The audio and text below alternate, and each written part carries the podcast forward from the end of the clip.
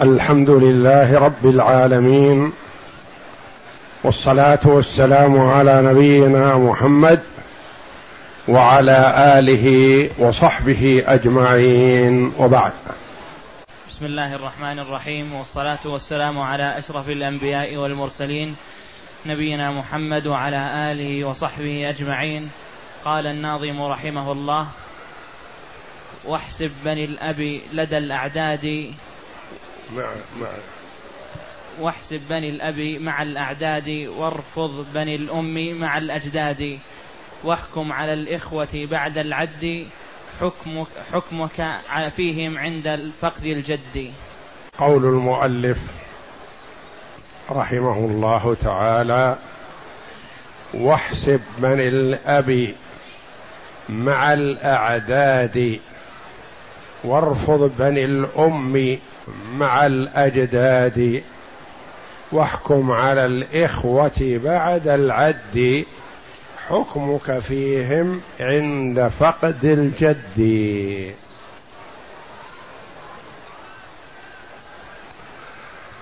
ما تقدم لنا في موضوع الجد والإخوة. المراد بالإخوة الإخوة الأشقاء. أو الإخوة لأب.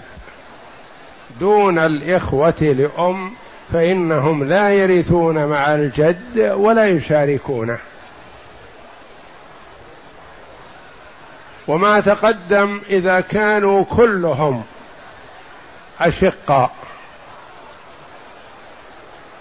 واحد أو واحدة أو أكثر. أو كانوا لأب كلهم. واحد أو واحدة أو أكثر. وهو كما تقدم إن لم يكن معهم صاحب فرض فالجد مخير بين الثلث والمقاسمة. وإن كان معهم صاحب فرض فهو مخير بين ثلث الباقي أو المقاسمة أو السدس. سواء كانوا من جهة الأبوين الإخوة أو كانوا من جهة الأب فقط. أما ما كانوا من جهة الأم فهم لا يرثون مع الجد الجد يحجبهم. لكن هنا موضوع آخر وهو إذا كانوا أشقاء ولأب فكيف العمل؟ إذا كان واحد شقيق وثلاثة لأب واحدة شقيقة وثلاثة لأب اثنان شقيقان وواحد لأب. أخوان شقيقان وأخت لأب. منوعين. فكيف العمل؟ وضحها المؤلف رحمه الله بقوله واحسب بني الأب مع الأعداد.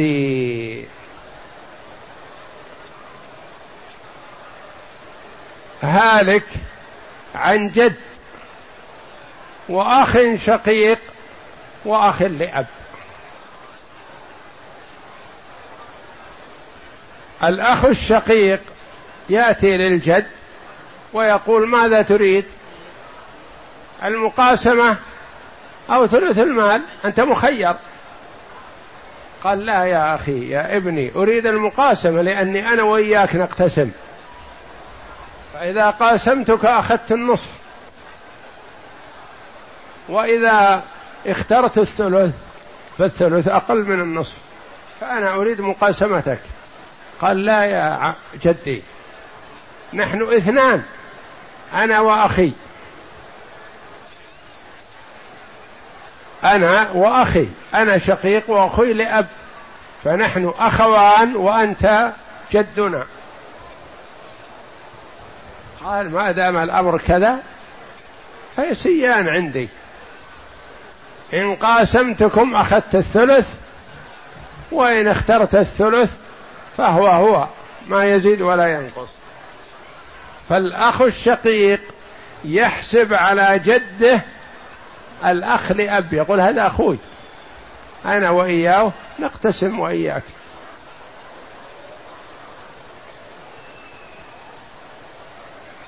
فحينئذ يختار الجد الثلث يأخذ الثلث. يبقى كم؟ ثلثان. يلتفت الأخ الشقيق على أخيه من الأب ويقول ما ترث معي من أخي الشقيق شيئا؟ لأنك أنت لأب وأنا شقيق. فميراث أخي لي فيأخذ الثلثين. فالأخ الشقيق عد الأخ أو الأخت أو الإخوة لأب بالنسبة لجده. فلما أرضى الجد وأخذ نصيبه وابتعد عنهم التفت على أخيه من الأب وقال يا أخي ما يناسب أن تشاركني في ميراثي من أخي؟ الميراث لي. ولو كان أخوك الشقيق ما شاركتك أنا. قسمة الله جل وعلا. فأنت ما تشاركني في ميراثي من أخي. فهذا معنى قول المؤلف رحمه الله تعالى واحسب بني الأب مع الأعداد مع العد فقط. فإذا انتهى العد وأخذ الجد نصيبه فالأخ الشقيق يأخذ ما بيد الأخ لأب. فهو بمثابة أنه قال لجده نحن اثنان وأنت واحد. فيقول يكفيني أخذ الثلث. فإذا بالأخ الشقيق يأخذ بعد هذا الثلثين. أخذ نصيبه ونصيب الأخ لأب. وارفض بني الأم مع الأجداد. أولاد الأم أصلا ما يرثون مع الجد. كما تقدم لنا ويفضل ابن الأم بالإسقاط بالجد فافهمه على احتياطي. فيقول الإخوة لأم لا تذكرهم مع الجد هلك هالك عن جد وأخ لأم المال للجد. أخوين لأم المال للجد. أخت لأم المال للجد. أختان لأم المال للجد. خمسة إخوة لأم المال للجد. فالإخوة لأم واحدة أو واحد أو أكثر ما يرثون مع الجد شيئا. وارفض بني الأم مع الأجداد. وقال بني وليس المراد الأبناء فقط بل الأبناء والبنات. ولد الأم مطلقا محجوب بالجد. وهناك واحسب بني الأب المراد أبناء الأب وبنات الأب. يعني الإخوة الأشقاء والأخوات الشقيقات والإخوة لأب والأخوات لأب. فإذا كانوا إخوة لأب أو أخوات لأب أو إخوة وأخوات فإنهم لا يأخذون مع الأشق شيئا ويعدون على الجد فقط. واحكم على الإخوة. من هم؟ الإخوة الأشقاء. واحكم الإخوة لأب. احكم فيهم. بعد العد بعد ما تعد الإخوة لأب على الجد احكم فيهم. حكمك فيهم عند فقد الجد. هل يرث الإخوة لأب مع الإخوة الأشقة شيء؟ لا. وإنما هذه معادة فقط يسمى معادة. يعد الإخوة الأشقاء إخوتهم لأب بالنسبة لجدهم. فإذا أرضوا جدهم وأخذ نصيبه قانعا بعدم المقاسمة أو بالمقاسمة التفت الإخوة الأشقاء وأخذوا ما بيد إخوانهم من الأب. واحكم على الإخوة الذين هم الإخوة لأب. بعدما تعدهم مع الإخوة الأشقاء من أجل الجد حكمك فيهم لو كان ما معهم جد. هل يرث من كان لأب مع الإخوة الأشقاء لا. فالخلاصة أن الإخوة الأشقاء يعدون معهم الإخوة لأب عند مقاسمة الجد. ثم فإذا أخذ الجد نصيبه التفت الإخوة الأشقاء على الإخوة لأب وأخذوا ما بأيديهم إلا في بعض الصور فإنهم يبقى لهم شيء. إذا كانت أخت لأب فقط واحدة فقد يبقى للإخوة لأب شيئا بعد استكمالها فرضها. تستكمل فرضها وهو النصف وما يبقى يأخذه الإخوة لأب كما سيأتينا الآن إن شاء الله. اقرأ. أقول جميع ما تقدم فيما إذا كان مع الجد ولد لأبوين أو الولد الأبوين ليشمل الذكور والإناث. نعم. أو ولد لأب وذكر في هذين البيتين حكم حكم ما إذا كان مع الجد أولاد لأبوين وأولاد لأب. جميعا سواء كان مع يعني كان الورثة الذين خلفهم الميت إخوة أشقاء وإخوة لأب. نعم. سواء كان معهم صاحب فرض أو لم يكن معهم صاحب فرض. معهم صاحب فرض أم أو جدة أو غيرهم أو لم يكن. أو بنت مثلا أو بنت ابن. نعم. فاحسب على الجد أو معهم زوج أو زوجة. نعم. فاحسب على الجد بني الأب مع بني الأبوين وعدهم على الجد كأنهم كلهم صنف واحد. والمراد بقوله بني الأب مطلق أولاد الأب ذكورا كانوا أو إناثا.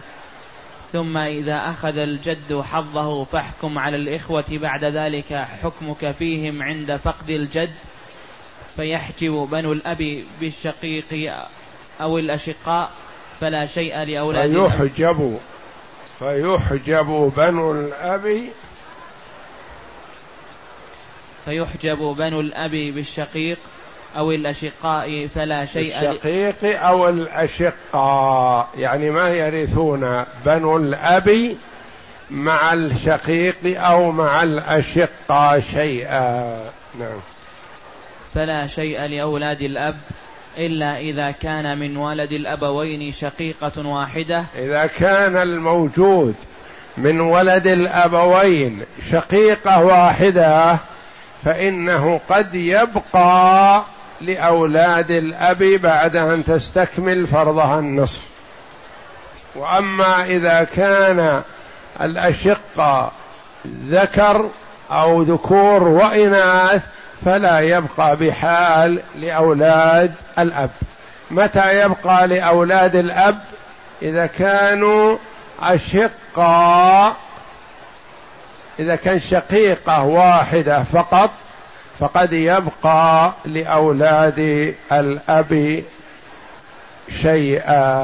نعم. وفضل عن نصفها شيء فهو لولد الأب. نعم. مثاله جد وأخ شقيق وأخ لأب. جد وأخ شقيق وأخ لأب. يعني عبارة نقول للجد أنت ومعك أخوان. يقول أعطوني الثلث. نقول المسألة من كم؟ من ثلاثة. يأخذ الجد الثلث. فإذا أخذه وانصرف التفت الأخ الشقيق على الأخ لأب وقال ما تشاركني في ميراث أخي هات ما معك. فيأخذ الاثنين فيكون للأخ الشقيق اثنان وللجد واحد. فحسبنا ولد الأب عند الجد فلما حسبناه وأخذ الجد نصيبه أخذ الشقيق ما بيد ولد الأب. نعم. يستوي. يستوي فيه للجد المقاسمة والثلث فله الثلث والباقي للشقيق ويسقط الأخ للأب بعد عده على الجد. هو عده على الجد ولم يعطه شيئا. نعم. وكذلك جد وأخ شقيق وأخت لأب. جد وأخ شقيق وأخت لأب. جد وأخ شقيق وأخت لأب. يقال للجد ماذا تريد؟ قال كم أنتم؟ قال نحن أخ شقيق وأخت لأب. قال زين أنتم أقل من مثلي. إذن أريد المقاسمة معكم. أريد المقاسمة. فهم كم رؤوسهم؟ خمسة. يكون للجد اثنان وللشقيق اثنان مثلا وللأخت لأب واحد. خمسة. فيأخذ الجد اثنين. ثم يلتفت الشقيق على الأخت لأب ويقول ما يكون؟ ما يصير تشاركينني في ميراث أخاتي ما معك. فيأخذ الأخ الشقيق ثلاثة ويأخذ الجد اثنين. فعد التي لأب عدها عند مقاسمة الجد ولم تأخذ شيئا. نعم. المقاس وكذلك جد وأخ شقيق وأخت لأب المقاسمة خير للجد فله سهمان من خمسة وللشقيق ثلاثة الباقية وتسقط الأخت لأبي بعد عدها على الجد. لأنه لو ما عدها على الجد لأخذ الشقيق واحد والجد واحد يعني يأخذ نصف. ولو اختار الثلث مثلا لأخذ اثنين من ستة أو واحد من ثلاثة. لكنه اختار المقاسمة فأخذ اثنين من خمسة. الخمسين أكثر من الثلث وأقل من النصف. مسألة. جد وأخت شقيقة وأخت وأخ وأخت لأب. انتبه. جد وأخت شقيقة. وأخ لأب وأخت لأب. الأنسب للجد في هذه الحال يستوي له الثلث والمقاسمة لأن عنده أختان وأخ. كم رؤوسهم؟ هذول أربعة والجد برأسين ستة. فإن اختار الثلث فله اثنين من ستة. وإن اختار المقاسمة فله اثنين من ستة. فهو متساوي له فيأخذ ماذا؟ يأخذ أيهما شاء. له اثنان من ستة. أخذ الاثنين من ستة. كم يبقى؟ يبقى أربعة. عندنا أخت شقيقة وأخ لأب وأخت لأب. الأخت الشقيقة ما يمكن تأخذ الأربعة جميعا لأن عبارة تأخذ ثلثين. وما ورد هذا في كتاب الله ولا في سنة رسول الله. أكثر أحوالها أن تأخذ النصف. ونقول للأخت لأب للأخت الشقيقة خذي النصف. كم من نصف؟ ثلاثة من ستة. والجد كم أخذ؟ اثنين من ستة. كم بقي؟ بقي واحد. الواحد هذا لمن؟ للأخ والأخت من الأب. رؤوسهم كم؟ ثلاثة. وسهامهم واحد غير منقسم. نضرب الثلاثة في ستة أصل المسألة. تصح من ثمانية عشر. هذا مصح وليس أصل. ثلاثة في ستة بثمانية عشر. نعطي الجد للجد اثنين في ثلاثة بستة. وللشقيقة ثلاثة بثلاثة بتسعة. وللإخوة لأب الأخ وأخته لهم واحد في ثلاثة بثلاثة. للذكر اثنان وللأنثى واحد. هذه الصورة يتأتى يأخذ الأخوة لأب مع الإخوة الأشقاء نصيب. متى؟ إذا كان الوارث من الإخوة الأشقاء أخت شقيقة. لأنه لو كان أخ شقيق أخذ كله. أختان شقيقتان يأخذن الثلثين ما يبقى شيء. صورة يبقى فيها للإخوة لأب وهي ما إذا كانت أخت شقيقة كهذه المسألة. نعم مسألة جد. جد وأخت شقيقة. جد وأخت شقيقة وأخ وأخ وأخت لأب يستوي للجد فيها الثلث والمقاسمة. لما قلنا يستوي الثلث والمقاسمة؟ لأنهم بعدده مثليه. أخت شقيقة أخت لأب أخ لأب كم رؤوسهم؟ أربعة والجد برأسين. مثله. نعم. يستوي للجد فيها الثلث والمقاسمة فله الثلث والفاضل ثلثان. أكثر من النصف الفاضل ثلثان يعني أخذنا من الستة اثنين بقي أربعة. الأخت الشقيقة ما يمكن تأخذ ثلثين. أكثر ما فرض الله لها النصف تأخذ النصف. يبقى واحد من الستة يقتسمه الأخ لأب وأخته. فتعطى الشقيقة النصف يفضل ويفضل السدس للأخ والأخت من الأب أثلاثا. وتصح من ثمانية عشر. يعني الثمانية عشر مصح وليست بأصل لأن أصلها من ستة من عدد رؤوسهم جد وأختان وأخ رؤوسهم ستة. فالأخت الشقيقة عدت الأخ الشقيق الأخ لأب والأخت لأب عدتهم رؤوسهم ثلاثة حتى تزاحم الجد. ولا لو لم يكن إلا الأخ إلا الجد والأخت الشقيقة قلنا المسألة من ثلاثة للجد اثنان وللأخت واحد تقاسمه. لكن لما وجد الإخوة لأب هؤلاء ذكرتهم للجد لإقناعه في مقاسمتهم.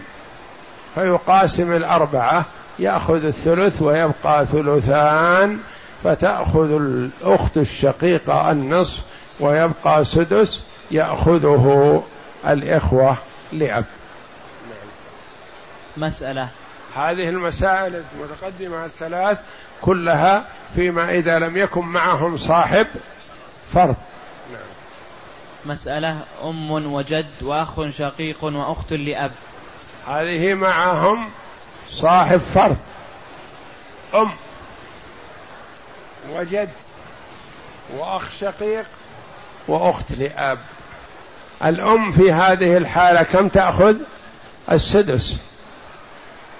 لوجود الأخ الشقيق والأخت لأب. والأخت لأب ما لها شيء مسكينة. تعد على الأم وتعد على الجد ولا تأخذ شيء. جد وأم وأخ شقيق وأخت لأب. نعم. المسألة يقول من ستة. المسألة من ستة. للأم السدس واحد لوجود الجمع من الإخوة. الجمع اثنان فأكثر. أخ شقيق وأخت لأب. من ستة. تأخذ واحد. يقال للجد. ماذا تريد؟ قال كم أنتم؟ قالوا نحن أخ شقيق وأخت لأب. وهو مقابل الأخ الشقيق. يقول إذن المقاسمة إياكم خير لي.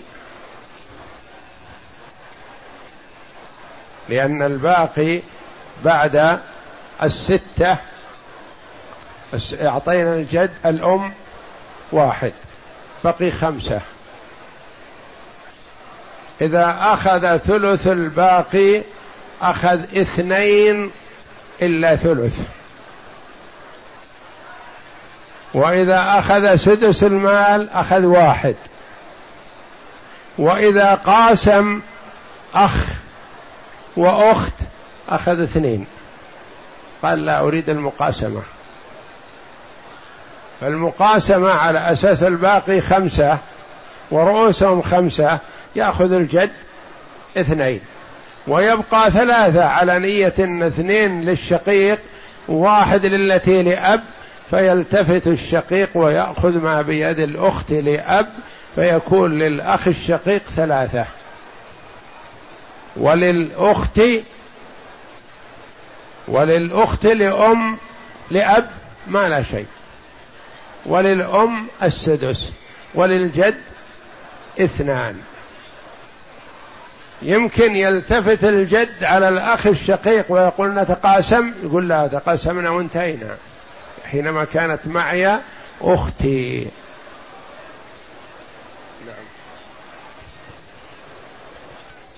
مسألة أم وجد وأخ شقيق وأخت لأب للأم السدس سهم من ستة يفضل خمسة والمقاسمة خير فيها خير للجد فله سهمان وللشقيق الباقي ثلاثة وتسقط الأخت للأب. هذا معهم صاحب فرض. والوارث من الأشقة أخت شقيقة لكن بقي على قدر حقها النصف. أم وجد وأخت شقيقة وأخ لأب. تعطى الأم نصيبها السدس. يبقى خمسة. والجد يخير. يقال له تريد ثلث الباقي. يقول كم نحن؟ يقال أنتم خمسة والباقي خمسة. تأخذ ثلث الباقي يعني ثلث الباقي اثنان إلا ثلث. تأخذ السدس يأخذ واحد. قال لا أريد المقاسمة. فيقاسم على أساس أن رؤوسهم الجد برأسين والأخت الشقيقة بواحد والأخ الشقيق الأخ لأب باثنين فيتقاسمون فيأخذ الجد اثنين. مع الأم أخذت سابقا كم؟ واحد. بقي كم؟ ثلاثة تأخذه الشقيقة تقول هذا فرضي في كتاب الله. هذا فرضي في كتاب الله.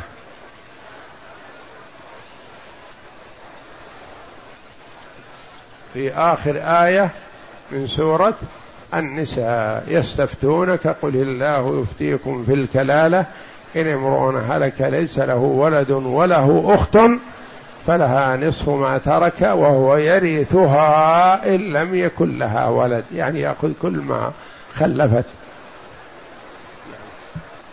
وكذلك أم وجد وأخت شقيقة وأخ لأب. وأخوان. نعم. أم. أم وجد وأخت شقيقة.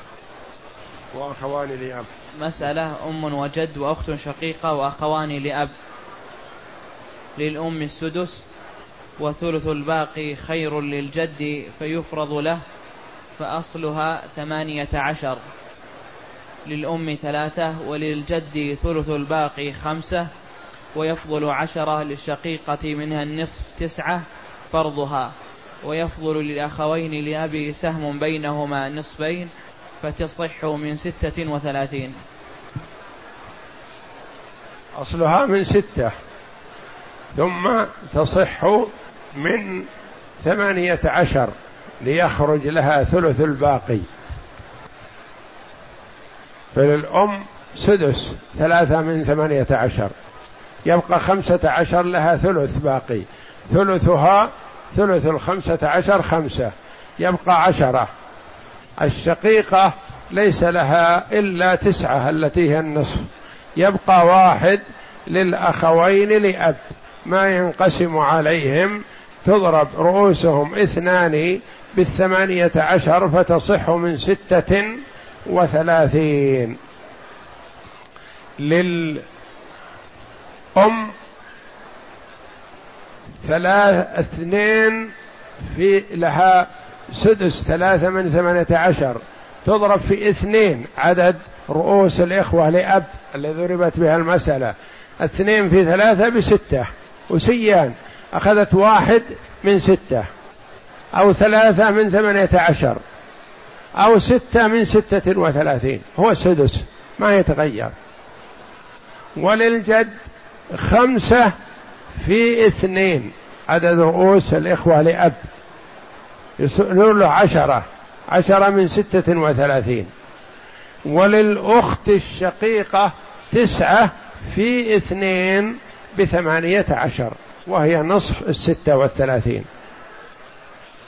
وللأخوين لأب واحد في اثنين باثنين لكل واحد منهم واحد واحد من ستة وثلاثين.